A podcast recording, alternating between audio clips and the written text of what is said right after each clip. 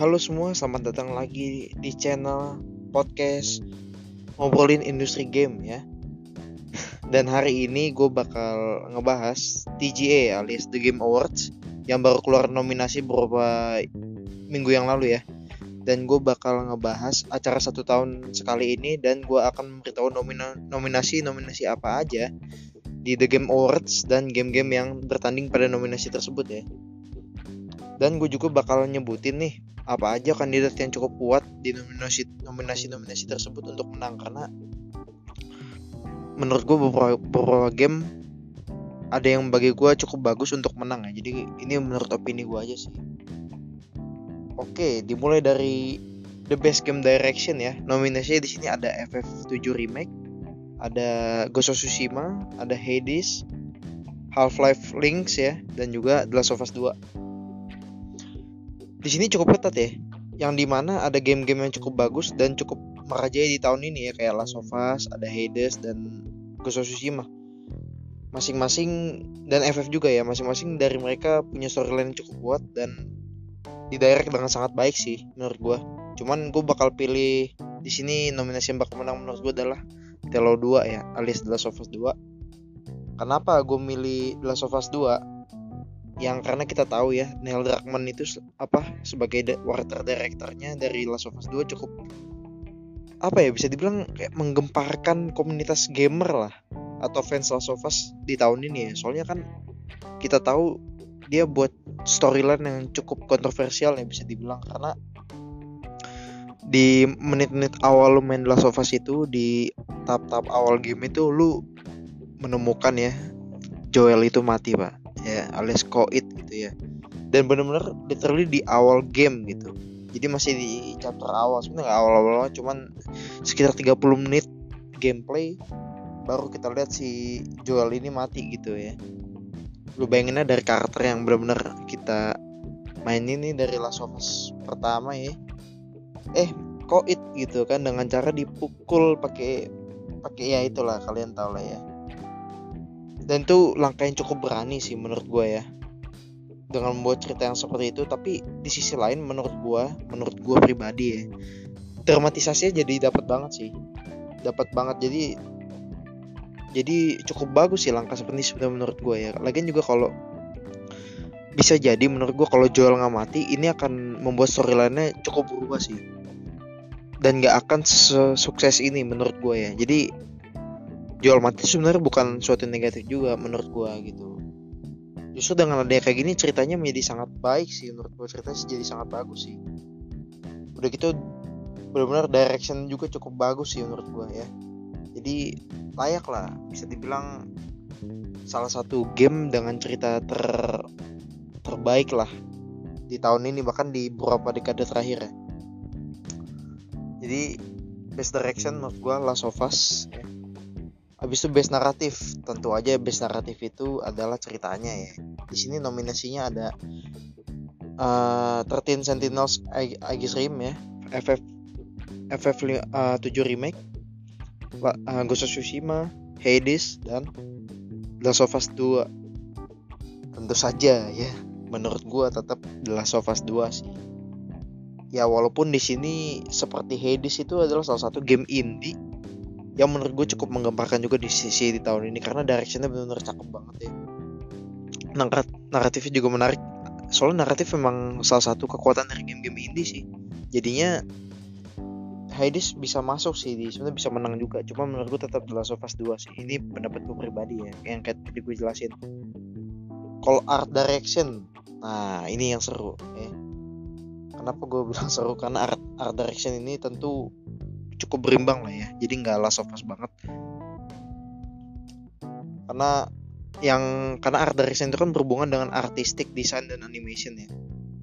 Jadi menurut gua pribadi yang bakal menang itu di sini gua nggak bisa milih sih, bahkan gua nggak bisa milih gitu yang bakal menang siapa. Cuman gua punya beberapa kandidat sih. Yang pertama gua rasa eh, Ghost of Tsushima ya, Ghost of Tsushima, lalu Last of Us two dan Hades di sini. Karena menurut gue G O T ya istilahnya apa, Sucker Punch cukup bisa menggambarkan situasi Jepang pada saat itu sih. Menurut gue pengaplikasiannya cukup baik sih, environmentnya dan sebagainya itu cukup dibikin sangat dengan sangat baik dan cukup detail ya. Jadi ya hampir satu banding satu lah dengan keadaan Jepang pada saat itu ya. Dan juga kualitas darahnya itu ya, kalau kalian tahu tuh di beberapa berita juga kualitas darahnya di G O T itu dibikin dengan cukup baik gitu ya, dengan cukup detail, jadinya menambah apa ya, istilahnya menambah artistiknya tuh dapat gitu loh. Animasinya juga cakep banget sih.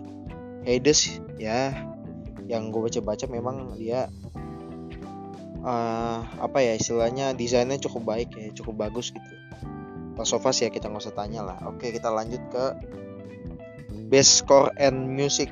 Nah, mu- jadi musik itu juga penting ya dalam uh, dalam suatu game ya, unsur yang cukup penting dalam sebuah game, karena ya musik musik itu bisa ngebawa environment environment ya. Jadi kalau musiknya bagus tentu kita juga yang main gamenya juga pasti ke bawah suasana dan juga enak. Di sini ada Doom ya, F F, Hades, Ori and the Will of the Wisps ya. Ini salah satu game game indie kalau nggak salah, game indie yang cukup istilah kuda hitam juga sama kayak Hades di sini. Lalu The Last of Us dua. Oke, untuk musik ya. Untuk musik menurut gua ya harusnya kalian juga yang gamer hardcore kalian juga tahu ya bahwa F F tujuh itu adalah salah satu yang mempunyai musik terbaik ya. Bahkan be- dalam beberapa dekade terakhir adalah mempunyai musik yang cukup yang paling bagus ya. Cukup memorable lah, bahkan gamer-gamer lamanya juga masih mengenang gitu kan musik-musik kayak di F F tujuh Remake ya. Jadi menurut F F tujuh sih lebih tepatnya F F tujuh, cuman di tujuh remake ini dibawa lagi lah, tentu musiknya dibawa juga ya. Jadi menurut gua yang bakal menang di sini adalah F, kalau nggak F F tujuh remake ya, Last of Us dua. Karena Last of Us dua juga musiknya cukup bagus sih. Menurut gua cukup touchable lah, itulah musik. Lalu best audio design. Nah, kalau audio design ini tentu ya kualitas suara ya. Jadi ya istilahnya menggambarkan environment dengan cukup detail tuh salah satunya adalah ya audio desainnya gitu. Kalau audio desainnya detail cukup bagus itu ya istilahnya ngebawa kita lah jadi gitu ya. Jadi ngebawa kita ke dalam game lah, istilahnya masuk ke dalam game-nya. Untuk audio design tentu saja The Last of Us dua ya. Karena The Last of Us dua apalagi yang yang gue tahu itu kalau nggak salah itu dalam hal senjata The Last of Us dua itu cukup detail ya. Dia mengaplikasikan bunyi suara tembakannya itu, suara senapannya itu dengan cukup detail. Kayak beberapa senjata itu mempunyai kan pasti mempunyai ciri khas tembakan yang cukup kuat ya. Beberapa ada yang berbeda gitu. Tapi The Last of Us dua bisa mengaplikasikan suara asli dari beberapa senapan itu ya, bisa ke dalam game itu dengan cukup baik gitu loh. Jadi salah satunya itu ya, audio desainnya juga bagus. Lalu Ghost of Tsushima ya, tentu aja ya kan, sayatan-sayatannya itu dan segala macam itu tuh sangat apa ya, sangat memuaskan lah istilahnya. Istilahnya tuh kalau lu ngebunuh orang itu tuh dapat gitu ya. Apa gara-gara tuh benar-benar audio desainnya bagus banget gitu loh. Jadi Ghost of Tsushima dan ini ya Last of Us dua ya yang bakal menang antara itu berdua. Best performance di sini ada Last of Us dua, ada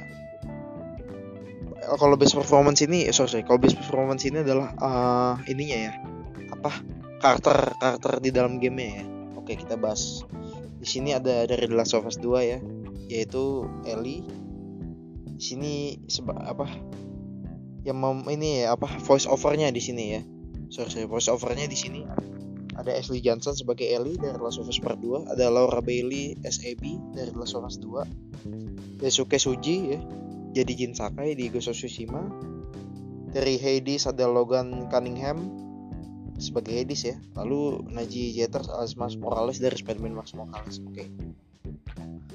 Di sini menurut gua cukup ketat ya, cukup ketat lagi di sini karena ya kita tentu The Last of Us dua itu adalah salah satu game terbaik ya. Jadi apalagi case-nya di sini masuk dua gitu kan. Kalau nggak Ashley, Abby gitu. Jadi menurut gua di sini yang akan menang ya. Tentu aja case-case dari The Last of Us dua sama Miles Morales sih masuk sih, sama Hades ya. Jadi itu kalau gue sih nggak terlalu bisa menilai ini sih, jadi ya gue hanya menggunakan pendapat aja. Jadi menurut gue yang ba- bagus tuh kayak apa gitu ya, apa aja bakal menang, jadi itulah. Oke, jadi di sini Game for Impact ya. Game for Impact itu adalah istilahnya kayak social meaning lah, apa yang mereka sampaikan dari game tersebut, apa yang mereka coba sampaikan ya kepada dari uh, untuk para gamer yang memainkan game mereka gitu, apakah tersampai atau enggak. Kayak istilahnya apa ya, pesan moral lah ya. Nah, game-game yang kental akan pesan moral di sini ada Ivan ya,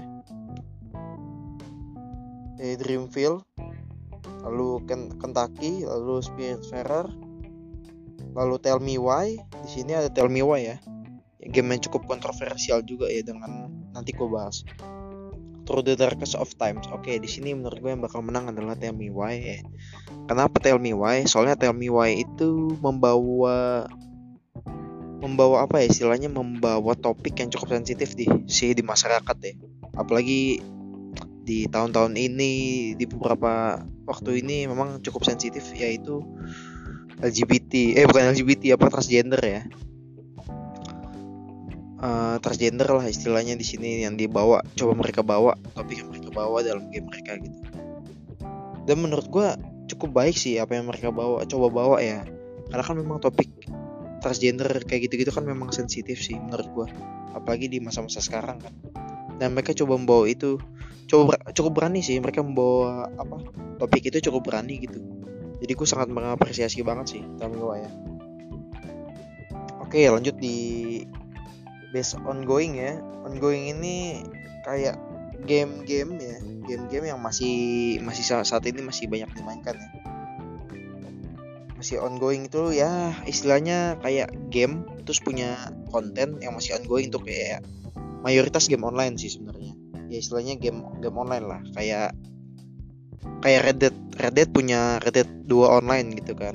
Eh Red Dead Online gitu. Nah, ini salah satu punya kayak gitu. Jadi di sini ada Apex Legends ya, Destiny dua, uh, Warzone, Fortnite, No Man's Sky. Nah, kalau kalau apa namanya, kalau based ongoing kayaknya kita nggak perlu bahas detail sih, soalnya game mayoritas game-game online sih menurut gue ya. Jadi ya kalau bisa uh, selera pribadi gitu ya, menurut gue sih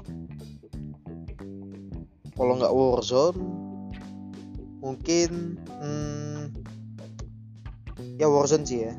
Soalnya yang lain-lain ya gue gak main gitu, gue cuma tahu Warzone, yang gue pernah main juga Warzone doang gitu. Saking bener-bener apa, kayak gue tuh gak pernah jarang main game online gitu loh gitu. Jadi jadi cuma pernah lihat Warzone aja gitu. Oke, selanjutnya adalah Best Indie ya. Nah, ini seru juga sih, salah satu nominasi yang seru karena game-game indie beberapa tahun terakhir cukup bagus ya, cukup bagus gitu, da- uh, yang ngebuatnya juga cukup fashionable gitu ya. Jadi kayak Hades kayak gitu-gitu loh. Apalagi game-game baru yang baru hadir yang mengembarkan tahun ini ya, kayak Fall Guys gitu-gitu ya. Lalu ada ya Fall Guys yang cukup tenar gitu ya, cukup banyak peminat pada saat dia rilis, dan walaupun sekarang memang udah agak kurang ya, kurang yang main sekarang karena memang udah udah lewat mungkin masanya. Oke, kita menurut gua yang bakal menang di base indie udah tentu aja Hades ya. Karena memang menurut beberapa orang juga di forum dan sebagainya, memang Hades salah satu game yang cukup bagus sih. Dari mulai naratif cerita yang mereka bawa, dari mulai pendalaman karakter, development karakter yang cukup baik ya. Lalu desain dan audio juga sangat apik gitu ya. Jadi menurut gua Hades masuk sih. Hades bisa menang ya. Walaupun eh, di situ juga ada Fall Guys ya, salah satu kandidat terberat juga, karena Fall Guys juga walaupun game-nya simple gitu kayak Benteng Takeshi gitu ya.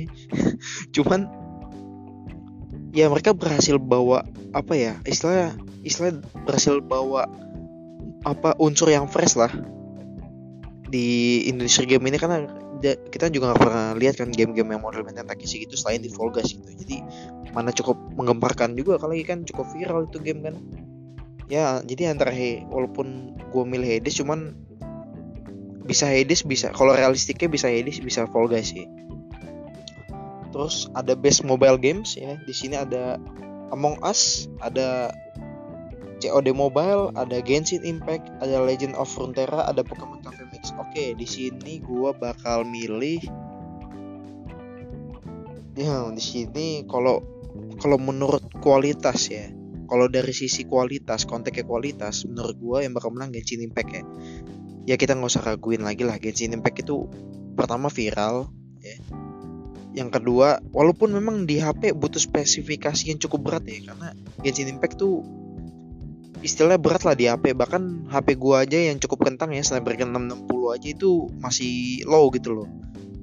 Cuma dapat di low gitu, nggak bisa ke high, nggak bisa ke medium gitu ya. Cuma jadi dari kualitas juga dapat ya, Genshin Impact benar-benar ngebawa R P G itu dengan sangat baik ya. Apalagi ada co-opnya juga, itu bagus menurut gua. Ada di mobile juga karena kan ini memang base mobile game ya. Jadi menurut gua kalau secara kualitas memang yang menang sih Genshin Impact, kualitas ya. Cuman ada di sini ada Among Us yang kita tahu memang game-nya cukup, wah ini Among Us ini lebih menggemparkan daripada Genshin Impact sih menurut gua. Karena di sini yang main tuh bukan dari cuma kalangan gamer ya. Karena ini game menurut gue temanya cukup friendly sih, unsurnya cukup friendly, game cukup friendly, bisa dimainkan siapa aja. Dan nggak butuh spesifikasi H P yang cukup tinggi karena game itu ringan banget ya. Bahkan gue, gue liat tuh di Google Play kayak cuma lima puluh megabyte gitu loh. D- Jadi ini game tuh lebih tenar daripada Genshin Impact karena memang kualit uh, cukup simple game yang dibawakan gitu. Cukup unsurnya tuh simple dan spesifikasinya juga nggak begitu tinggi, jadi bukan kalangan gamer aja gitu yang main, bahkan sampai macam-macam ya, artis dan sebagainya gitu. Jadi kalau secara kualitas emang Genshin Impact, cuman mungkin yang bisa menang Fall Guys ya, eh Among Us ya di sini ya. Menurut gue ya. Best community support kita kita lewatin aja karena gue tidak main ya. Best V R juga gue tidak main. Nggak main V R. Di sini adalah inov- kita lanjut ke innovation in accessibility. Oke. Okay. Hmm. Di sini mungkin gue bakal milih apa ya? Di sini cukup berat juga sih. Di sini ada ada Legion, ada Last of Us Part dua, ada Grounded, Hyperdot, dan Assassin's Creed Valhalla. Hmm. Kalau menurut gue apa ya? Gue rasa sih Watchus Legend ya.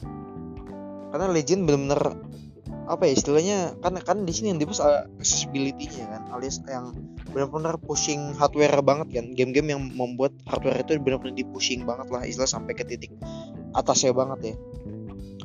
Kayak P S four sekarang benar-benar dipush untuk benar-benar game-game yang terakhir ini istilah menutup era, mereka benar-benar nge-push game-nya dengan grafik yang paling bagus dan sebagainya.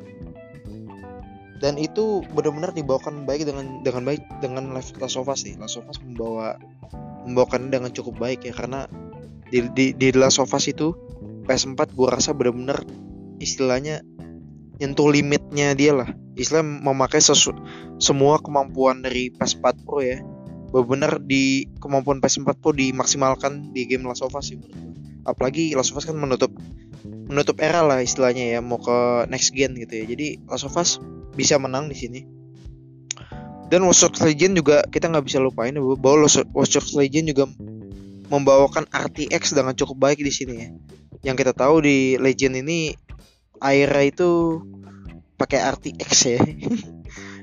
Karena Valhalla aja, bahkan Valhalla aja tuh nggak pakai R T X gitu loh. Apa dia nggak bisa menggambarkan R T X dengan cukup baik, bahkan kalau salah nggak ada deh setahu gua. Jadi di sisi lain Watch Dogs Legion juga bawa ngebawa R T X gitu. Jadi nge-push konsol banget sih. Jadi menurut gue tapi yang tetap menang Last of Us dua ya. Walaupun Legend juga sebenarnya berat sih. Jadi antara dua itulah kalau menurut gue ya. Best action di sini ada Doom Eternal, ada Hades, ada Half-Life, Half-Life ya. Lalu ada Nioh dua dan Street of Rage empat. Nah, kalau ini ini menurut gue cukup gampang sih. Kalau udah bahas action tuh menurut gue Nioh sama Doom ya, apalagi Doom kan salah satu game F P S dari Bethesda yang terkenal cukup fast pace ya. Cukup ya istilahnya enjoyable banget lah, fast pace tuh enjoyable banget gitu. Jadi lu kalau yang demen-demen game fast pace ya, jadi action actionnya tuh dapat banget gitu loh. Kalau lu main game fast pace tuh actionnya sangat dapat banget sih. Apalagi kalau udah lu main di mode yang hard dan sebagainya ya. Jadi menurut gue Doom bisa menang di sini. Nioh juga Nioh adalah salah satu game yang mirip-mirip seperti Demon Souls dan sebagainya ya. Itu juga cakep sih, tapi menurut gue tetap yang menang Doom sih kan. Menurut gue ya. Dan di sini ada Best Action and Adventure ya. Di sini ada Assassin nominasi ada Assassin's Creed Valhalla, Ghost of Tsushima, ada Marvel's Spider-Man Miles Morales, Ori, lalu Fallen Order ya, sama The Last of Us dua. Jadi buat lu yang nggak tahu ya, buat lu yang nggak tahu, The Last of Us dua tuh di The Game Awards tahun ini dua ribu dua puluh, The Last of Us dua adalah salah satu game yang masuk di banyak banyak banget nominasi loh. Hampir semua keseluruhan itu yang ma- ada pasti Last of Us Part dua, karena memang Last of Us Part dua adalah game yang benar-benar cukup bagus sih menurut gue. Di tahun ini benar-benar emang goti banget sih gitu ya. Jadi ya apalagi best action ya. Di sini gue susah milih, terus terang aja susah milih karena game-gamenya wow, benar-benar ketat banget sih. Kayak Valhalla juga actionnya bagus ya. Salah satu game yang cukup apa istilahnya membuat nominasi ini cukup berat lah, karena Valhalla juga bagus gitu ya. Ghost of Tsushima walaupun ceritanya kurang ceritanya kurang ya, jadi benar-benar ya cerita biasa aja gitu, tapi action itu dapat banget sih menurut gua ya, actionnya dapat banget gitu loh, castle dan sebagainya tuh benar-benar benar-benar bagus gitu loh pengaplikasiannya. Lalu Miles Morales ya, itu juga ya bagus lah actionnya.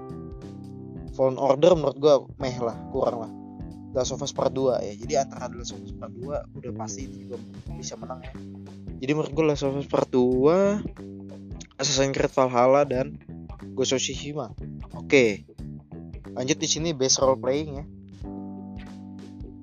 Nah, di sini kalau best role playing itu adalah gini, buat kalian yang enggak tahu, best role playing itu adalah game-game yang mempunyai banyak karakter yang bisa lo customisasi gitu ya. Jadi bukan customisasi, intinya game-game yang mempunyai banyak karakter yang bisa lo playable gitu loh. Istilahnya bisa lo mainkan gitu. Banyak karakter yang playable gitu loh. Dan apa mempunyai ini ya, kebanyakan tuh game-game yang bisa online juga sih sebenarnya. Tapi intinya ya pokoknya game-game yang mempunyai karakter yang cukup banyak dan playable karakter semua gitu ya. Kayak F F tujuh, di sini ada F F tujuh, Genshin Impact, Persona lima Royal, Wasteland tiga, Yakuza Like a Dragon. Oke, okay. Gua adalah salah satu orang yang paling suka ya, atau penyuka series Yakuza. Ya. Gua adalah salah satu fans Yakuza berat dari zaman Yakuza Yakuza nol ya. Jadi gua main nol, satu, dua, tiga dan sampai ke tujuh sekarang gua main. Ba- uh, gue mengikuti lah istilahnya gitu. Jadi F F tujuh memang salah satu uh, kandidat terberat ya, yang mungkin bisa menang secara realistik. Menurut gue yang bakal menang di The Game Awards untuk nominasi ini adalah Final Fantasy tujuh Remake ya. Itu yang bakal menang menurut gue. Genshin Impact pun gak bakal bisa menang, walaupun game yang cukup bagus, tapi kan istilahnya tidak seberat apa yang dibawakan dari F F tujuh Remake lah. Namanya juga Genshin Impact kan game H P juga ya. Maksudnya game all platform all platform lah istilahnya. Jadi gak begitu bisa menang juga sebenarnya. Persona lima Royal bisa menang, karena gue juga suka Persona lima Royal ya. uh, Persona lima, khususnya Persona lima, gue juga ser- suka series Persona lima ya. Karena ceritanya cukup dibawakan dengan sanggup, cukup baik gitu ya. Tapi buat gue terus terang gue akan memilih Yakuza Like a Dragon, karena sekali lagi ya, gue suka banget yang namanya series Yakuza ya. Karena Yakuza itu istilahnya membawakan tema Yakuza di Jepang itu dengan cukup baik, cukup detail. Dramatisasinya benar-benar bagus banget ya, ceritanya cukup bagus gitu loh. Emang Yakuza itu kan terkenal cukup drama ya game-nya. Tapi dramanya, dramatisasi itu bagus banget gitu loh. Directionnya dan sebagainya gitu ya, environmentnya juga dapat banget gitu, pendalaman karakter juga ba- juga masuk gitu ya. Istilahnya lo kalau nggak main Yakuza lo nggak nangis tuh kayak ada yang salah sama lo sih gitu. Jadi Yakuza emang bikin selalu bikin menyentuh hati gitu ya. Jadi gue menurut gue sih Yakuza Like a Dragon, karena gue suka banget series Yakuza. Oke, lanjut. Best Fighting Games, di sini ada Grand Blue Fantasy, Mortal Kombat sebelas Ultimate, uh, Street Fighter lima, One Punch Man, ya. Itu cukup cukup kaget sih gue baca ada One Punch Man di sini. Lalu Under Night, ya. Kalau Best Fighting Games menurut gua ya Mortal Kombat sebelas lah ya. Oke, kita skip aja karena gua juga gak main fighting game, cuma menurut gua terus, uh, Mortal Kombat sebelas salah satu yang bisa kandidat kandidat terberat sih yang bisa menang. Di sini Best Family Games. Oke, Best Family ada Animal Crossing, Crash Bandicoot, ada Mario Kart, lalu ada Fall Guys, ada Minecraft Dungeons, Paper Mario, The Origami King. Kalau Best Family ya. Oke, kita bahas satu-satu. Animal Crossing. Animal Crossing adalah salah satu game yang cukup booming ya di tahun ini, apalagi saat masa-masa corona itu adalah titik puncak benar-benar boomingnya Animal Crossing ya, karena semua orang yang bukan gamer pun itu pada banyak yang beli Nintendo Switch hanya untuk memainkan Animal Crossing. Bahkan harga Harga Animal Crossing ya itu nanjak banget sampai beberapa juta gitu di toko Tokopedia, saking nih game benar-benar booming, banyak orang yang pengen main, jadi harganya tuh naik cukup drastis gitu Animal Crossing ya. Apalagi pas zaman-zaman uh, corona ya. Jadi Animal Crossing bisa menang banget sih ya di di nominasi kali ini karena memang booming parah. Lalu Crash Bandicoot ya. Ini adalah game platformer, game platformer yang istilahnya tidak uh, desainnya tuh anak-anak banget ya, desainnya tuh istilahnya family game banget, anak-anak uh, bisa main banget, istilah kayak game anak-anak, cuman ya difficulty-nya itu sangatlah anak-anak gitu loh pak, aduh susah banget gitu kan, lu berasa main kayak apa ya istilahnya main main Sekiro tapi platformer gitu kan, jadi susah banget anjing. Tapi menurut gua nggak bakal bisa menang sih karena gamenya juga baru keluar ya. Tetap kalah lah sama Animal Crossing, walaupun memang dari segi game emang cukup berkualitas sih. Nah gue bisa menang. uh, Fall Guys bisa menang banget karena Fall Guys juga viral ya, yang seperti gue ceritain di beberapa nominasi yang tadi gue sebutin. Fall Guys juga bisa menang sih di kategori ini ya. Mario Kart, Meh, Minecraft Dungeon juga gue nggak main dan sebagainya. Itu aja sih yang bisa gue sampaikan di nominasi Best Family Game ya. Kalau nggak tadi ada Animal Crossing, Fall Guys menurut gue yang bisa menang. Lalu game simulasi strategi ya. Udah jelas dong dari semua nih, kayak X COM, kayak Gear Tactics ya kan, Desperados, Crusader King. Tentu saja yang bakal menang adalah Microsoft Flight Simulator, Pak. Ya, udah ini sudah tidak bisa diperdebatkan lagi karena benar-benar game apa ya, istilah simulasi pesawat yang cukup, yang benar-benar detail parah. Bahkan kalau lu yang udah t- belum tahu ya, itu mapnya itu benar-benar satu dunia full digambarkan di game ini gitu loh. Jadi bahkan size aja, size game-nya aja tuh gede banget gitu ya. Kayak kalau nggak salah ya dua belas C D ya untuk apa instalasinya gitu kan. Aduh, jadi benar-benar gila lah game ini, benar-benar uh, ngebawa apa unsur yang cukup cukup gila lah. Yang pertama realistik parah gitu ya. Udah gitu ngebawa satu dunia benar-benar lu istilahnya, kalau yang gue baca-baca itu misalkan lu dari Jakarta ke Bandung, lu nyetir pakai pesawat kan memakan waktu dua jaman ya atau sejaman ya. Dan itu benar-benar digambarkan di, di game ini lu nyampe itu satu jaman juga gitu. Jadi kayak jadi ya benar-benar realistik parah lah. Jadi emang simulasi kayak gue rasa memang ini harusnya ya dimainkan sama calon-calon pilot sih, untuk mereka latihan simulasi pesawat gitu, daripada yang mainin tuh orang gamer casual doang gitu yang pengen main simulasi pesawat gitu ya. Karena benar-benar di, di, uh, cukup bagus sih simulasinya, benar-benar cukup bagus gitu ya, uh, cukup detail lah istilahnya gitu ya. Jadi Microsoft Flight Simulator menurut gue menang sini. Bear Sport atau Racing ya, ini sih pribadi gue ya, ini selera pribadi ya, pasti FIFA dua puluh satu ya, ini pribadi gue.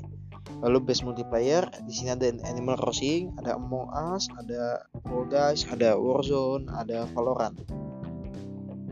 Untuk multiplayer games, gue ngambil ngambil dari sisi viralnya aja ya. Viral dan uh, banyak gamer mainin tuh menurut gue Animal Crossing, Fall Guys sama Among Us sih.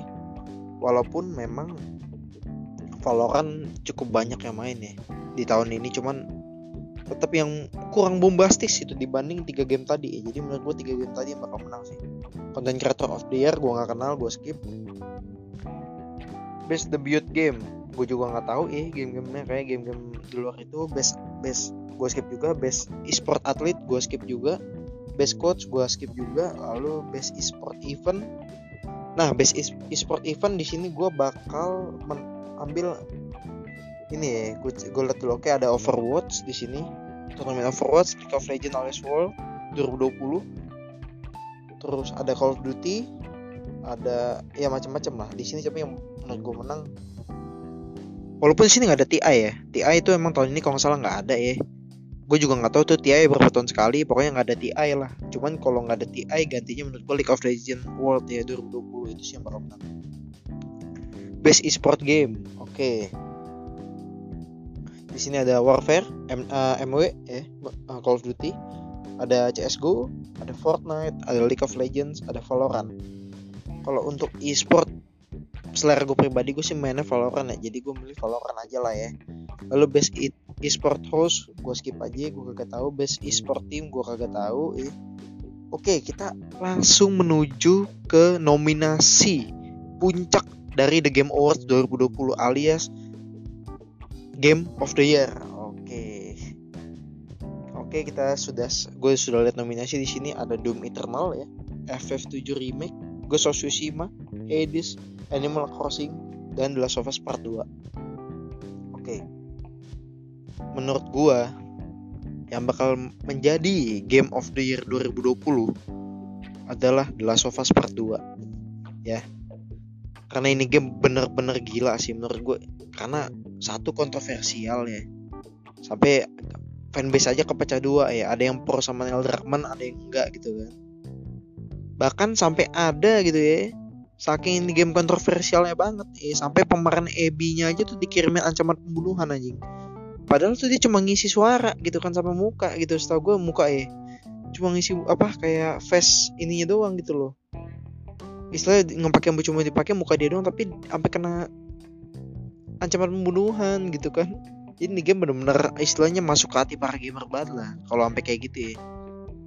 Nah, Last of Us Part dua menang karena ya itu tadi gue bilang, satu kontroversial, tapi dengan kontroversialnya yang dibawa sama Neil Druckmann ini benar-benar membuat keseluruhan ceritanya jadi sangat dramatis ya. Jadi benar-benar Uh, masuk ke dalam hati banget gitu ya. Cer- uh, best cerita lah menurut gue di dua ribu dua puluh ini ya, untuk Last of Us Part dua ya. Uh, dan juga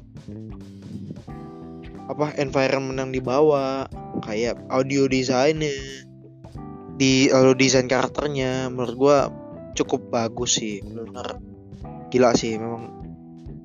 Game yang nggak bisa ini istilahnya nggak bisa terulang lagi gitu dalam beberapa tahun ke depan mungkin menurut gue ya. Jadi ya The Game Awards, The Game of the Year adalah Last of Us Part dua ya.